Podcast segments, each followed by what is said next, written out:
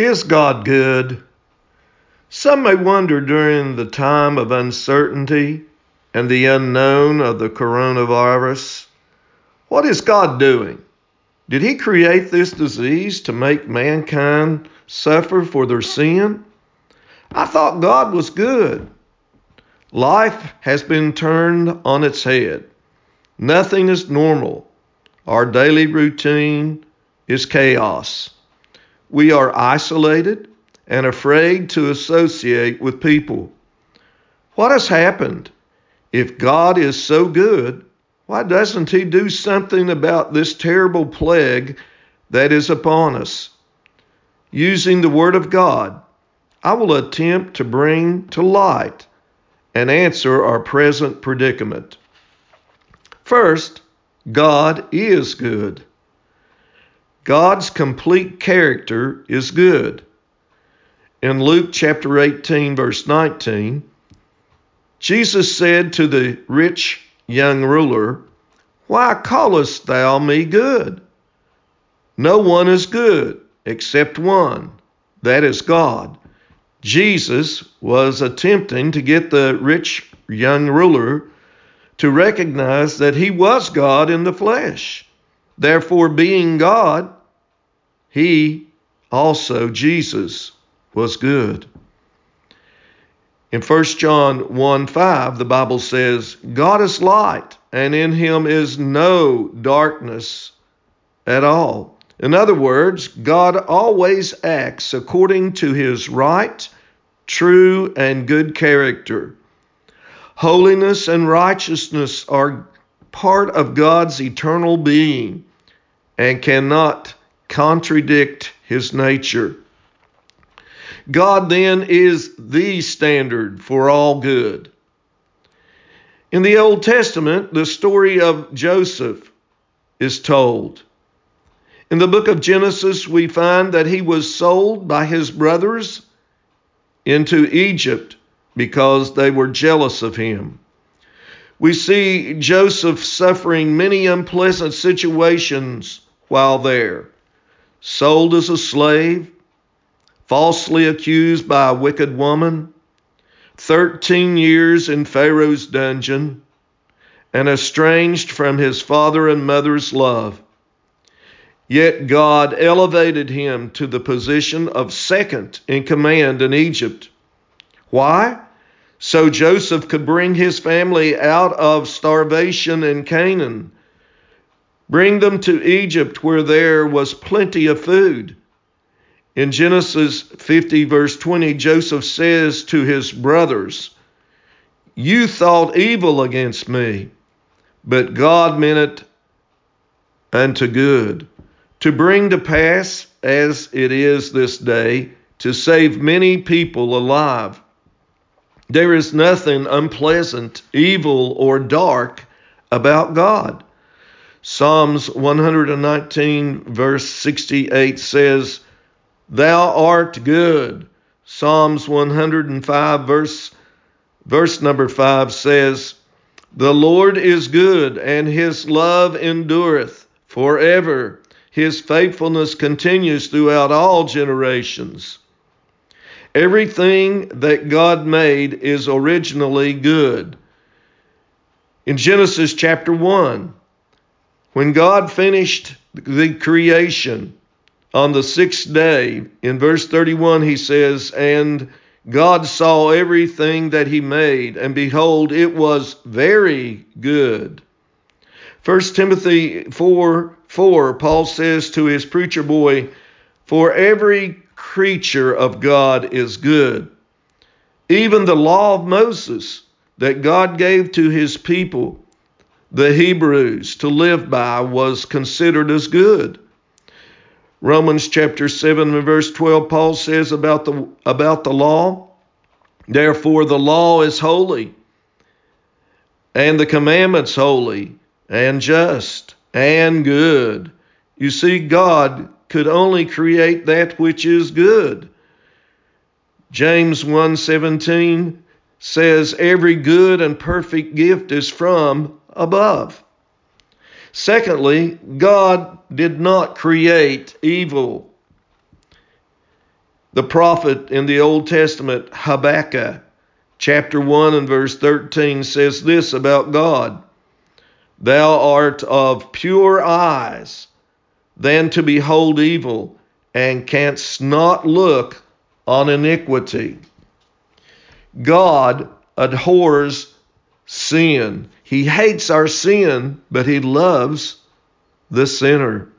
Again, 1 John 1 5, God is light, and in him is no darkness at all. God does not want you to sin. 1 John 2 1 says, My little children or Christians, these things write I unto you that you sin not. But you see, my friends, we have an old nature. And that old nature, if it's not under the control of the Holy Spirit, is apt to wander and sin. Nor does God ever cause people to sin.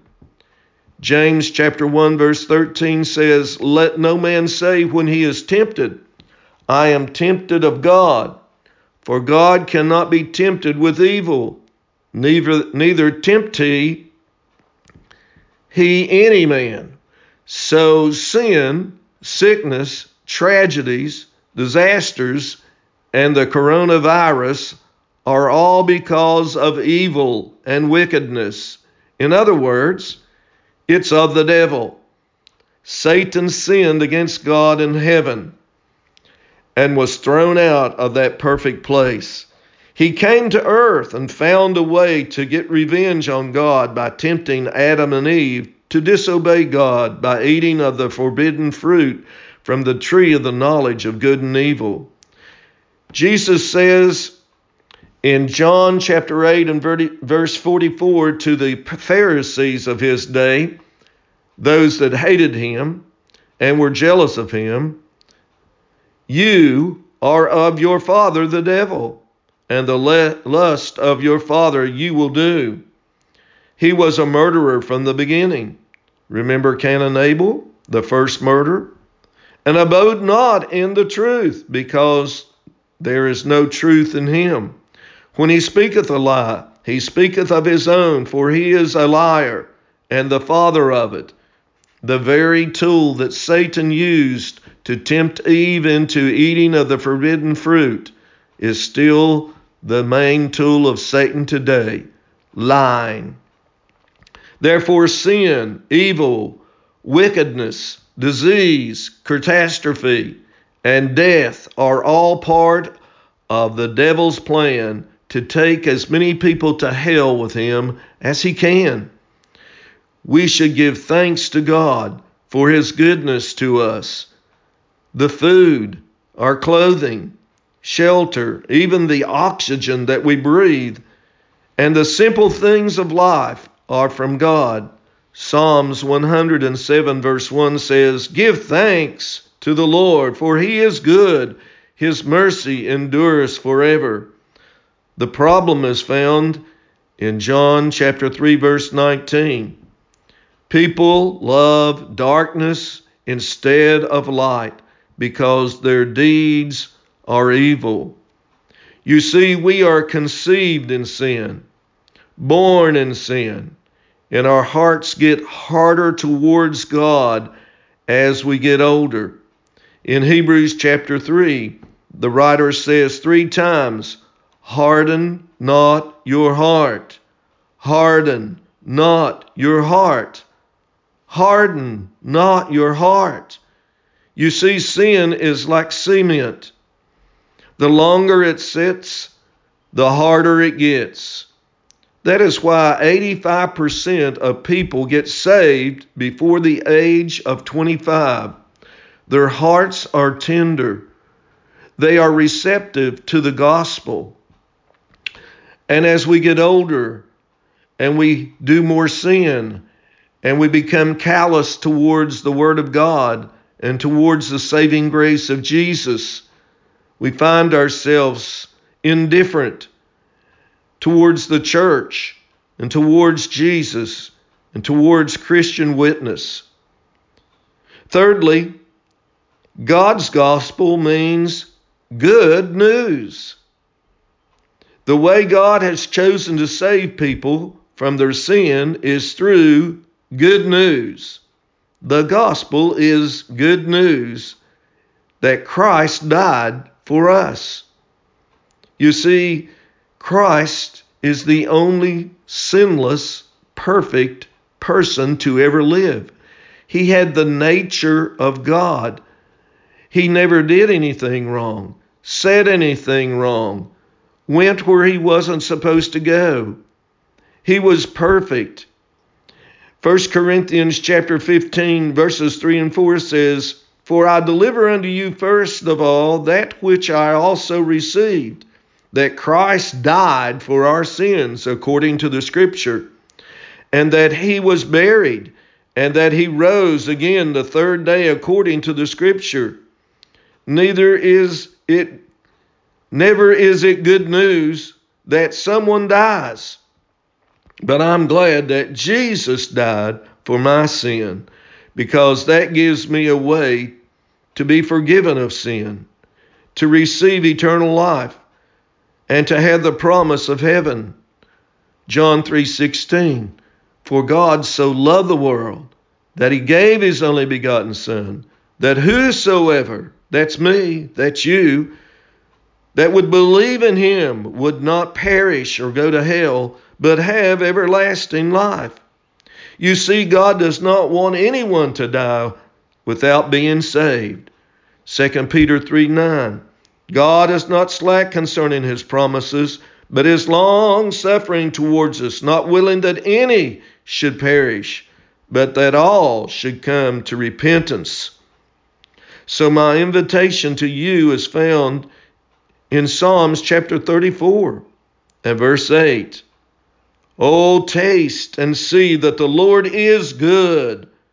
Blessed is the man that trusteth in him.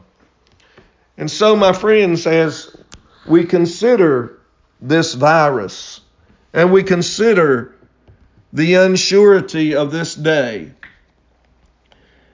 we need to realize that God has a plan this plan sometimes means that He will stop us in our tracks and He will cause us to look towards Him. In this day that we're living, we should realize that God is speaking to us. Though He did not create this evil, He did not bring this disease upon us, He can use these things to cause us to stop and consider Am I ready to meet the Lord? Am I saved? Is God trying to tell me something? As God speaks to your heart today, as you think upon the things that God has done for us, in sending His Son to die on the cross of Calvary in our place, that we can go free through believing on Him. Let us think about giving our life to Him Repent, turn from your sin, call upon the name of the Lord. For whosoever shall call upon the name of the Lord shall be saved.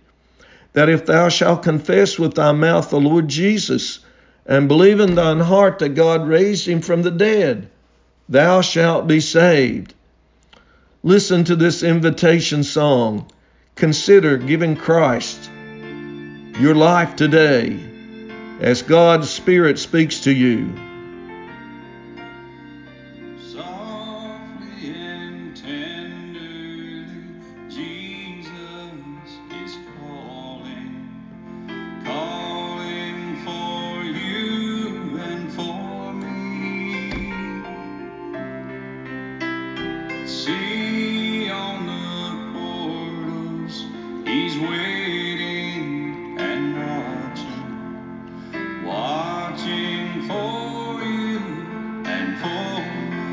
Here's what He wants you to do.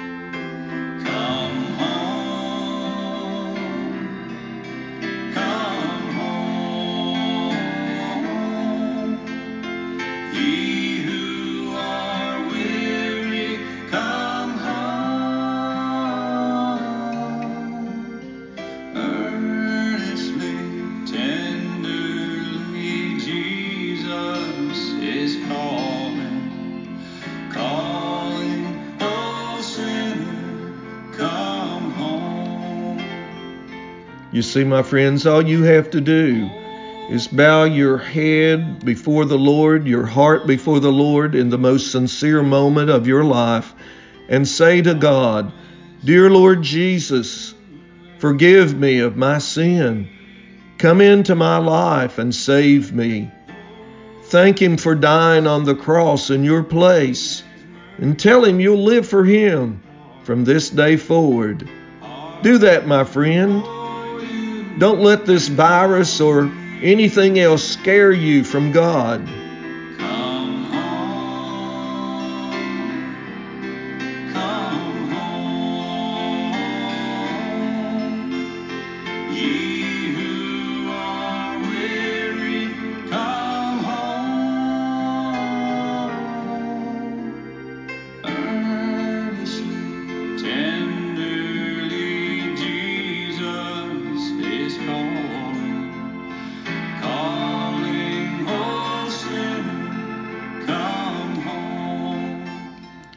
Let me pray in closing. Our Father in heaven, we thank you for this day that you have allowed us to live. Lord, we are perplexed. We are unsure. There's fear in people's hearts due to this virus that is spreading across our, our country and in this world. But we know, Lord Jesus, that you have you have the peace that passes all understanding. By receiving the Lord Jesus Christ as our personal Savior, we have that assurance that you are with us even to the end. And so we ask you, our Father, we ask you, Lord, at this time that you would you would speak, Lord, to hearts and bring that peace into them.